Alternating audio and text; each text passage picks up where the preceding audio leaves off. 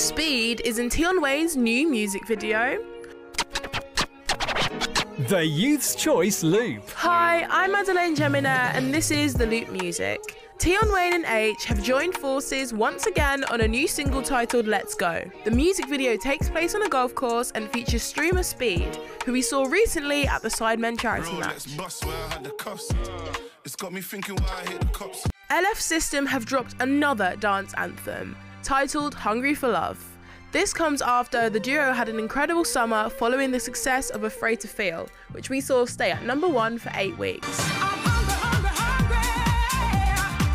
And finally, the incredible Hozier made his long awaited comeback to music with Swan Upon Leda, following a powerful statement on Twitter regarding the ongoing battle for female bodily autonomy.